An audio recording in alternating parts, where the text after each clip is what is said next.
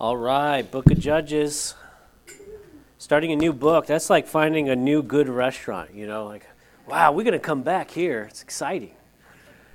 So we're in the book of Judges, a completely new chapter in the nation of Israel. It is going to be a 340 year time span in the nation of Israel. I had to get a fact check from my wife Megan right before the sermon.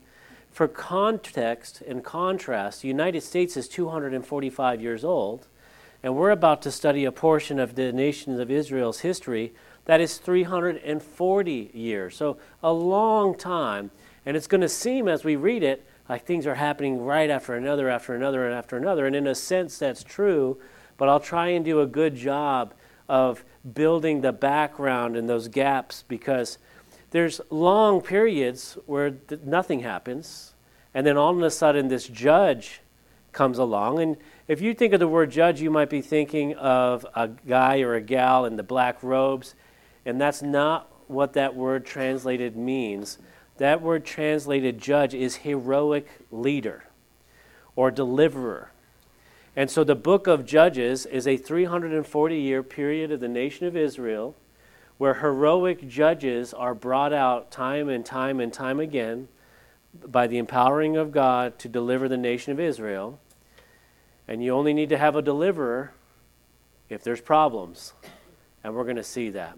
So let's begin with a word of prayer, and then we're going to read the first seven verses of the book of Judges and dive in. Lord, thank you so much for your word. We pray that you would continue to, to guide us, to lead us, to grow us up in your word.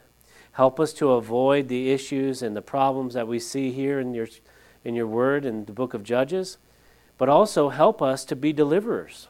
Help us to be leaders. Help us to stand up in a time when others are doing differently. And so we lift these things up to you in Jesus' name. Amen. Verse 1 Now, after the death of Joshua, it came to pass that the children of Israel asked the Lord, saying, Who shall be first to go up for us against the Canaanites to fight against them? And the Lord said, Judah shall go up. Indeed, I have delivered the land into his hand. So Judah said to Simeon, his brother, Come up with me to my allotted territory, that we may fight against the Canaanites. And I will likewise go with you to your allotted territory. And Simeon went with him. Then Judah went up, and the Lord delivered the Canaanites and the Perizzites into their hand, and they killed ten thousand men at Bezek. And they found Adoni Bezek in Bezek and fought against him, and they defeated the Canaanites and the Perizzites. Then Adoni Bezek fled, and they pursued him and caught him and cut off his thumbs and his big toes. And Adoni Bezek said, Seventy kings with their thumbs and big toes cut off used to gather scraps, used to gather scraps under my table, as I have done. So God has repaid me. Then they brought him to Jerusalem, and there he died. So we're going to put a couple things into contrast. Joshua has passed away. We just left the book of Joshua. Remember, in Joshua's final speech in private with the leaders and in public to the entire nation of Israel, he told them a couple things. Number one, flee from idolatry. Number two, he told them to finish the conquest of the nation of Israel. Don't allow them to stay in the lands that God has given you. And then he told them never to depart from the Lord and seek after them. Remember, there in the, uh, his last days, he said, As for me and my house, we will serve the Lord. Don't follow the idols. Well, here, after his death, in chapter 1, Israel starts off on the right foot. They ask the Lord, Ask the Lord, Lord, what should we do? And the Lord is so gracious. He just tells them, I want you guys, I want the uh, tribe of Judah to go up and to fight the Canaanites. The issue is they've already been told to do that. Why are they asking? Like you were already told to do that. God spoke through Joshua in a prophetic word in the last chapter. But nothing new under the sun. Isn't it interesting how we constantly need reassurance from the Lord? Like he's already told you 37 times, but he's so gracious, he's going to tell you again. And so that's what he does here. Then Judah does what we all do. Okay, well, if I'm going to go, I need a partner. So Judah then gets, in verse 3, said to Simeon, Hey, Simeon, come up and help us. Now, there's nothing wrong with this. There's nothing wrong being told explicitly here in the scripture. We're going to have some issues here in a little while. So Judah, Judah and Simeon get together and they go to war against the Canaanites, specifically against this guy, Adoni Bezek. That name means Lord of Thunder. This guy's a fighter. And when they get into this battle, there are 10,000 deaths in the Canaanite camp. That is a big battle. I don't care what generation or context, that is a lot. The Lord of thunder. So they follow God's instructions and God grants them victory. Doesn't that seem like the formula we've been seeing for the chapter after chapter, book after book? Be obedient to the Lord and have victory in the Lord. But when they capture him, what do they do? They cut off his thumbs and they cut off his big toes. Why do they do that? Well, number one, he can no longer wage war anymore. Can't pull a bow, can't hold a sword, can't march, can't run, can't do any of those things. But did God tell them to do that? No. God told them to wipe them out. And it's hinted there as to why. See, they copied him. He said, Yes, 70 kings. I've put under my table. I've enslaved. I cut off their thumbs, I cut off their bug toes, and I said, Yes, I have won, I've conquered, and now God has done that to me. The issue is that God didn't, didn't tell them to do that. God told them to kick the Canaanites out of the land, to destroy them, and they're already beginning to copy their enemies. They're already to saying, hey, you know, that's kind of a good idea. Let's just do that. And it's kind of harmless here at first. But why do we do that? You see, the Bible tells us that as Christians, we are born again, we are new believers, we have a new life. But we live in the world. We're not supposed to be of the world, but we live in the world. And slowly but surely, we begin to copy the manners and customs of the world, things that are not, not exactly ungodly, but they begin us on a slow drift into compromise. Okay, I have I've been delivered from this sin. And sure, I'm going to render it harmless. I'm going to keep it around though because I have liberty. You know, I've obviously defeated it. I've cut off its thumbs and its big toes. But why have it around at all? You know, we have people that have been delivered from alcohol. They, they were alcoholics, they were given over to it, the Lord delivered it from them. And now, over time, they're beginning to sip on it once in a while.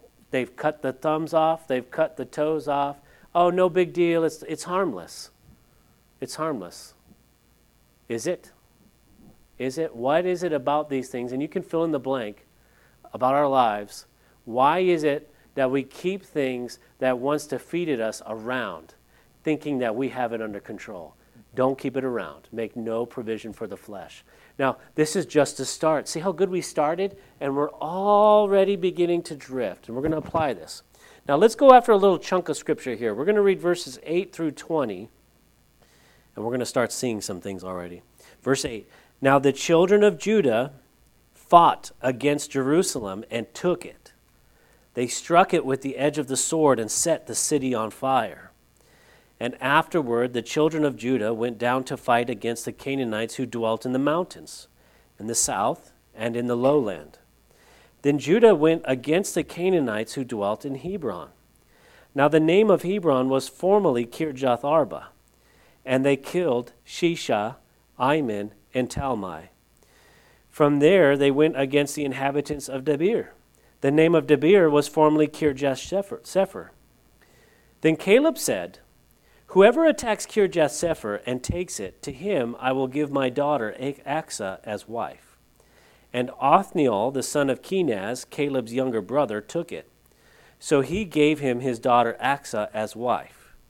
Now it happened, when she came to him, that she urged him to ask her father for a field. And she dismounted from her donkey, and Caleb said to her, What do you wish? So she said to him, Give me a blessing, since you have given me land in the south. Give me also springs of water. And Caleb gave her the upper springs and the lower springs. Verse 16. Now the children of the Kenite, Moses' father in law, went up from the city of palms, that's Jerusalem, with the children of Judah into the wilderness of Judah, which lies in the south near Arad, and they went and dwelt among the people. Verse 17. And Judah went with his brother Simeon, and they attacked the Canaanites who inhabited Zephath, and utterly destroyed it. So the name of the city was called Hormah also, Judah took Gaza with its territory, Ashkelon with its territory, and Ekron with its territory. So the Lord was with Judah, and they drove out the mountaineers, but they could not drive out the inhabitants of the lowland because they had chariots of iron. And they gave Hebron to Caleb, as Moses had said. Then he expelled them from the three sons of Anak. I misspoke too. I said the city of palms was Jerusalem. That's Jericho. I'm sorry.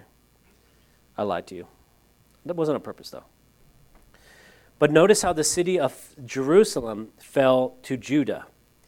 Because I've told you in times past that the Jebusites were going to be in charge of Jerusalem until David drives them out 400 years later. So what happens here? They give the city up, they give it back to the Canaanites. They don't inhabit the land. And we're going to see that here in verse 21, the very next verse, but we have to take a break we're also going to see that even though they're driving them out of the land, they're driving them out of the land, they can't complete the takeover. They're falling short. They have victory after victory, and you think, wow, they're, you know, they're doing pretty good. But then we're seeing them, number one, give up Jerusalem. We're seeing, number two, they can't take the lowlands because they had chariots of iron. So these are the Abrams tanks of the Old Testament era. If you just imagine yourself, you're there, you have bronze level uh, weaponry, maybe iron if you're lucky, but only if you stole it from the Philistines, because the Jews didn't know at that time how to make it. The Philistines did. And you're there with maybe your leather or wooden shield in your sandals. And imagine these chariots of iron, a, a, a steel, steel, iron, this metal that you can't dent, you can't pierce, you can't penetrate it. It's just strong. And these horses are coming at you. And yes, just like you imagined it, just like in the Ben Hur movies, when the wheels are spinning, they got blades out of the side, and they got guys on top with iron weaponry coming at you, and you're there with your bronze sword or your stolen iron sword and your shield. And those things are just coming through, wiping you out. You can't win. But why can't they win? They, they've been so victorious so many times because they're not seeking after the Lord. See, they took the promise of God and they spoke to God, but you haven't heard them talk to God yet. Lord, how should we defeat the chariots of iron? Not in here. Lord, are you delivering the chariots of iron? Are you delivering the lowlands? No, no, they're trying to do these things in their own power. Sunday morning, we talked about uh, going in the spirit of the Lord. We talked about how you can go out there rowing that boat, and we talked about how you need to put up the sail. Well, here, the nation of Israel's doing it in their own strength. They're trying to win these battles and do these things on their own. Well, of course, if you're not seeing the application here, you haven't had enough coffee this evening. How many battles are you trying to win in your own flesh? How many victories? How many conversations? How many relationships are you trying to restore? Maybe a relationship with a loved one, maybe with a long lost child or grandchild or friend. Maybe you've gone through some heartache or some trial. Maybe it's financial difficulty. Fill in the blank. Maybe a health issue, maybe a diet issue. Whatever it is, you try and do it with the Lord's blessing, but without the Lord's empowering. You say, Lord, here's my plan. Do you like my plan? Okay, it's a pretty good plan. Great, I'll come back to you with the results. We'll see how I did. Instead of, Lord, what should I do? How should we handle this? Will you equip me to handle this? Will you give me the strength to handle this? Will you empower me to do this? Lord, will you give me victory in my mind? Will you give me victory over the enemy? Should I wait? Should I go? And step by step, following his leading, because it says we walk by faith and not by sight. How do you walk by faith and not by sight. Have you been in the middle of the night, the power goes out? Can't find your iPhone or your Android, so you can't turn that light on? Or let's just go back in time before those things happened. and it's pitch black. You can't see a foot in front of you. How do you walk? With your hands out, tiptoeing, because you're afraid you're going to stub your toe on something? And you got your feelers out. You're hypersensitive. I, don't know where I am. Where's my bed? Where's my spouse? But that's how we should be walking in the faith, constantly reaching out through the Holy Spirit with the Lord. Lord, how should I do this? Lord, should I go? Instead, we say, Lord, can you flip the lights on for me? Great, I got it. I got it from here. I Handle it in my own power. And this is going to be important because we're going to see this over and over and over again. But the point I want you to take home from this portion of Scripture is they are seemingly victorious. They are doing seemingly well from outside, but they're not. But they're not. How many partial victories are you winning in your own flesh and saying, Oh, Lord, thank you for getting me that delivery? You know, next time we'll come around and we'll do this other part. Nope. Nope. Seek after the Lord with your whole heart. Okay, now the next section of this portion is Caleb. Caleb is the last living survivor of the wilderness. He is so old, and yet he is still fighting. I mean, if you haven't been told in these last few chapters and books that it doesn't matter how old you are, the Lord is not done using you, here's another reminder. And he's got some family leadership going on. Now, for you astute Bible readers, yes, he is giving away his daughter to a cousin. That's what they did back then, keeping it in the family. But he says, Whoever grants delivery, whoever grants victory can have my daughter. Fathers, fathers, you want a son in law. Number one, let me remind you, you want a son in law. I know you don't want, the, you think you don't, but you do. You want a son in law. Second, of course, we want a godly son in law. And third, we want a son in law that is victorious in Christ. He has victorious in Christ. He is leading. He is able to accomplish things in Christ. Forget finances. Forget worldly viewpoint. Forget handsome, tall, articulate. None of that stuff matters. Does he have a relationship with Christ? And is he winning battles for Christ? He doesn't have to win wars yet. He doesn't have to win lots of them. It could be small things. Ladies, young ladies here, if you're looking for a husband, Caleb's right. Caleb says, Whoever takes, in verse 12, whoever attacks Kirjath Sepher and takes it, I will give my daughter Achsah for wife. Doers of the word and not hearers only. That's what we're after.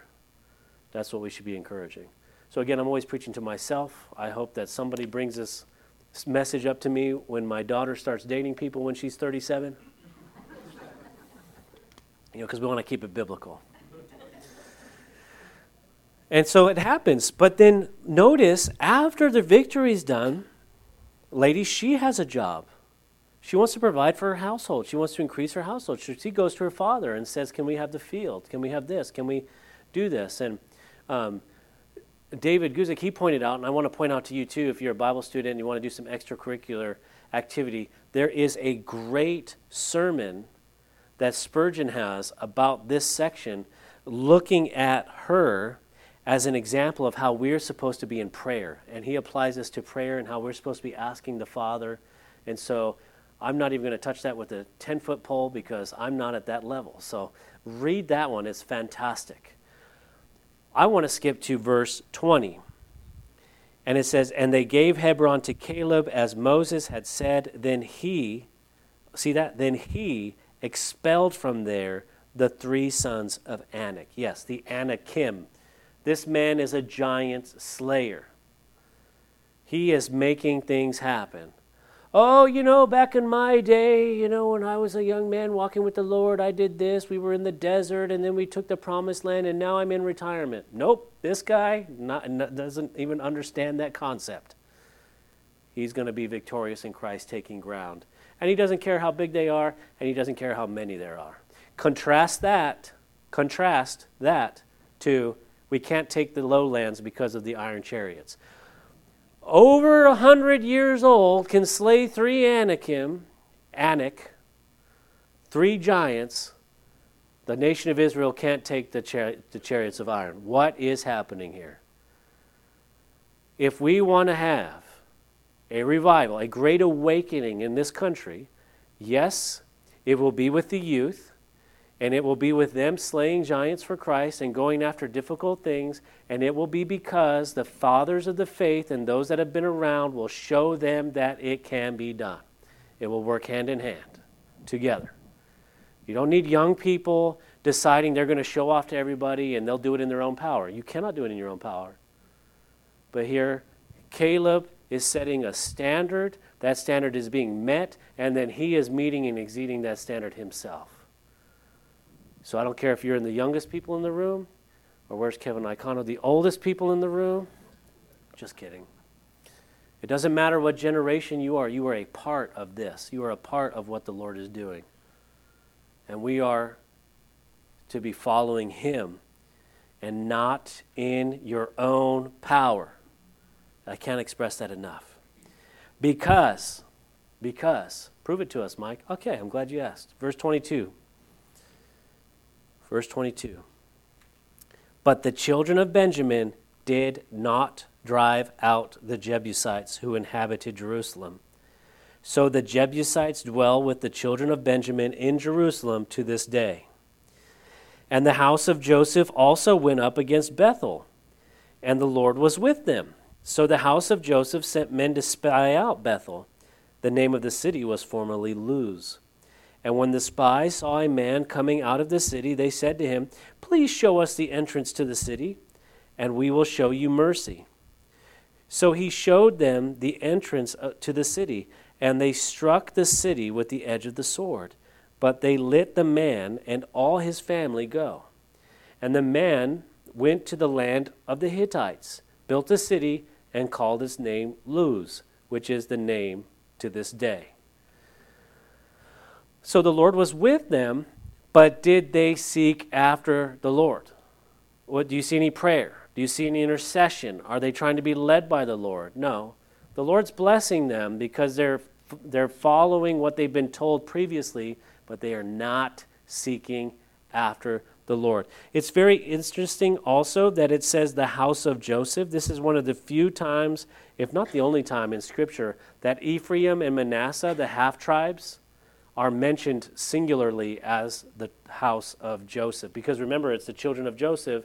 They were given Joseph's portion as a tribe. If you guys remember that sermon in the past. But they have victory. Why do they have victory? Because the Lord was with them. But I believe in their mind's eye, they thought it was their super smart plan because they spied it out.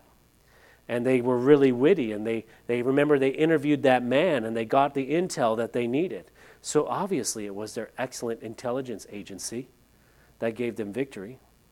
You can see this with the nation of Israel today corporately. We talk about Mossad with whispered tones about how great they are. They ain't that great the Lord is with them and have supernatural protection, specifically from an archangel, the archangel. And they have made it through war after war where their survival is at stake. How come? Is it because of their great intelligence community? Is it because of their technology? Is it because of their will to fight because their survival is at stake? Or maybe with more than a dozen nations that are trying to demand that they're wiped off the face of the earth surrounding them, they have supernatural intervention. But I'm just hypothesizing here sarcastically. Well, question Is the Lord with you? Are you seeking after the Lord?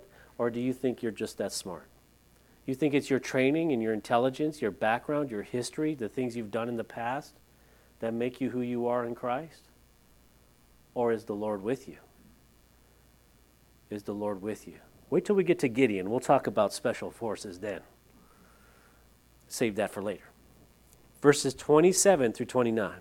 However, uh oh, Manasseh did not drive out the inhabitants of Beth Shean and its villages, or Taanach and its villages, or the inhabitants of Dor and its villages, or the inhabitants of Ibleam and its villages, or the inhabitants of Megiddo. That is very important, by the way, if you want to highlight Megiddo there, and its villages.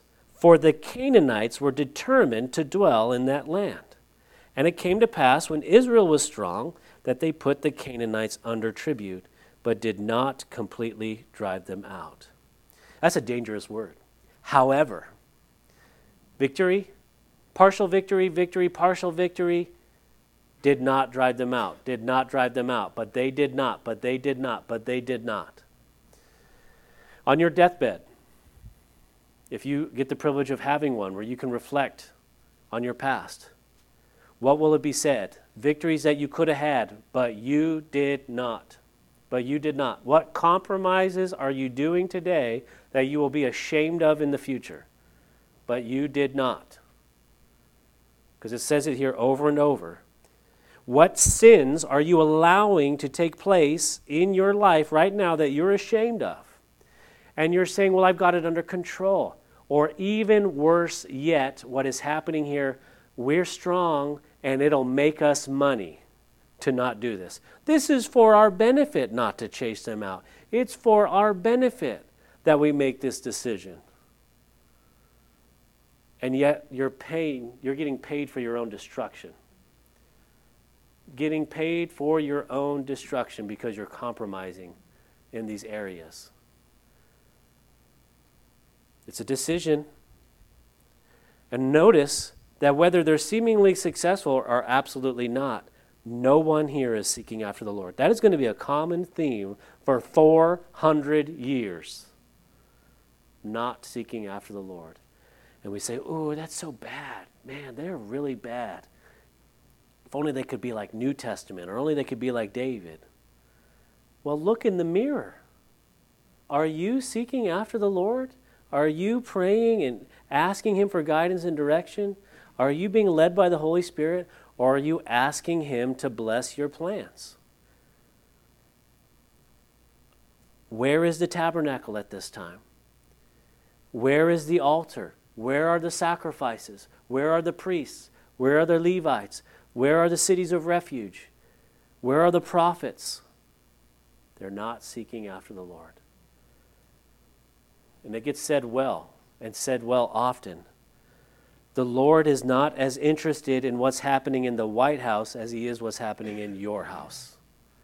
And we spend more time judging what's going on in the Senate and on Main Street and Wall Street and on television and in the White House and what the beer companies are doing, and you're not even interested in what's happening at your dinner table, what's happening in your own home, what's happening in your mind, the areas that you can control. You should be driving out the enemies where you are strong, where the Lord is leading you and directing you. You should be cleansing your house from sin, from unrighteousness, from filth. But you don't. But you don't. How you know how I can say that? Because you're a filthy sinner like I am. Just like Paul.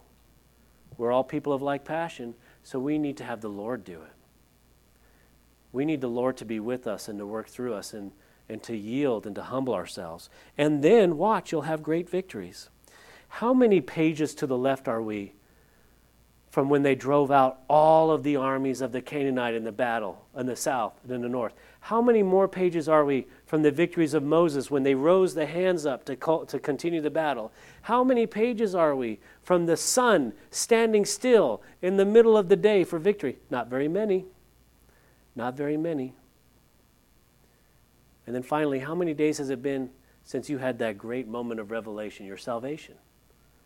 Since you had great victories in Christ, where you were cleansing things and changing things and changing your, your, the language coming out of your mouth as the Lord changed your heart. But we let the Canaanites, the things of this world, start to sneak back in. Well, stop it. Stop it. And now in verse 30. Don't worry, guys, it only gets worse from here. Nor did Zebulun drive out the inhabitants of Kitron or the inhabitants of Nahalol. So the Canaanites dwelt among them and were put under tribute. Nor did Asher drive out the inhabitants of Akko, or the inhabitants of Sidon, or Ahlab, As- Achzib, Elba, Aphik, or Rehob. So the Asherites dwell among the Canaanites, the inhabitants of the land, for they did not drive them out. Verse 30. 3, excuse me, 33. Nor did Naphtali drive out the inhabitants of Beth Shemesh, or the inhabitants of Beth Anath, but they dwelt among the Canaanites, the inhabitants of the land. Nevertheless, the inhabitants of Beth Shemesh and Beth Anath were put under tribute to them. And the Amorites forced the children of Dan into the mountains, for they would not allow them to come down to the valley. And the Amorites were determined to dwell in Mount Heres, in Aijalon, and in Shaalbim. Yet when the strength of the house of Joseph became greater, they were put under tribute. Now the boundary of the Amorites was from the ascent of Akrabbim, from Sela, from Sela, and upward. Nor did they, nor did they, nor did they, nor did they. And we see it over and over again. I said earlier that they didn't chase them out of the valley of Megiddo. Why did that matter? The valley of Megiddo is where Armageddon is going to happen in the future. Megiddo is where they will have idolatry, idol worship, specifically to a God in which they will sacrifice their children, the nation of Israel, for pleasure, so that they can uh, exercise their sexuality. And so they will sacrifice these children in this valley, and it becomes a, a name that is synonymous with hell, Sheol. This hell place in the nation of, history, of Israel. It is so dirty, it is so disgusting, the smells are so bad there. And that is why Jesus, when he returns after the seven year tribulation, and we come with him on white horses, he defeats his enemy in the valley of Megiddo. He pours out his wrath in this place. And there's a purpose because in our flesh dwells no good thing. And in our own power, in our own flesh, we can do nothing. No man seeks after God, no, not one. And if you're left to yourself without any outside influences, you will, you will drift every time to sin. You will drift every time to the world. No one, listen, Christian, no one drifts to righteousness. No one drifts to being more obedient to the Lord. We will always drift into the rocks every time. You always have to fight against the flesh. So, why do you act like you're just going to stumble into victory? Notice here that when it says, nor did they, nor did he, what happened to the tribe of Dan? It said the, dry, the tribe of Dan, not only did they not chase the enemies out of their area, they were the ones that were chased out. Did they ask God for help? Did they ask the Lord for victory? Did they ask the Lord for any way to handle it? No. They were driven out because they were weak and they were handling it in their own power. What is the reason for us, for you, for me? Inaction? Ignorance? You just don't think it's a big deal? Laziness? You know it's probably going to be a problem, but it's a problem you can handle tomorrow? Is it pride? I'll just take care of it when I feel like it. I got it under control. Over and over and over, the pages of Scripture show us. When David sinned with Bathsheba, where was he? Not in the battle where he was supposed to be. Contrast that to, to Caleb, who is in his hundreds of years and he's driving out giants. We have to be very active in our faith to seek after the Lord, to put on his righteousness, to put on Christ, as Paul would say. You have to be active in your faith. You have to be pressing as he draws you, and you need to be filled with his spirit and his desires. He will give you that. In the book of Hebrews, it tells us that Jesus is the author and finisher of our faith. You can't even make your own faith. But you act like it's just going to come naturally. Like, oh, it'll, it'll just come to me one day and I'll be back on fire for the Lord again. No. No. In the book of Jude, it tells us that we are to keep yourselves in the love of God. His love never fails. Ask and it shall be given to you. Seek, and you shall find. Seek, and you shall find. Active, active, active. So start pressing in. Pressing in, knowing that the Lord will give you the faith, He will give you the Holy Spirit, He will give you the Word of God. He will give you encouragement. But you have to go after it. You're not going to start suddenly reading the Bible in the morning any more than you're suddenly going to start eating wheat bran or whatever we're supposed to eat to be healthy these days over cupcakes. If you leave me alone in a room by myself and there is cupcakes and wheat bran, I guarantee you, if except for the Lord's intervention, I will be knee deep in cupcake wrappers and frosting around my face.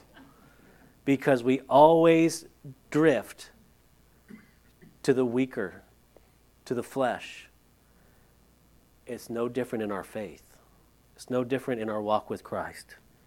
Are you being driven out of victories that God has granted you? Are you giving over areas to the enemy? And are there areas in your life that you're supposed to be victorious in and you're just too lazy to go get it or trying to do it in your own strength? That's the message that we're going to see in the book of Judges as we continue chapter after chapter, year after year. I don't use this phrase very often because I try not to. But in closing, for many of us, many some of you, you may have been in years of just dormancy, years of just waiting, years of spiritual life support. That's over. That's over. Awaken be filled with a fresh filling of the Holy Spirit this evening. Pray to receive it. Seek after the Lord as we spend time with Him this evening. Make a change, knowing that you must seek after the Lord. You must walk by faith.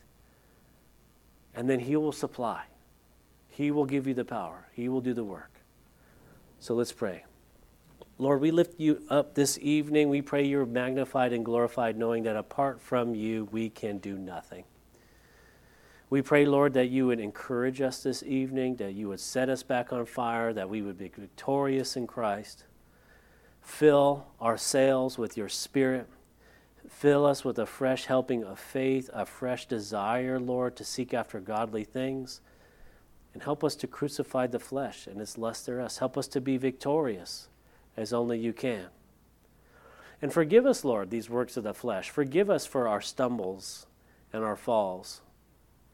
And we pray that you would be glorified as we begin to run this race to win once again. In Jesus' name, amen.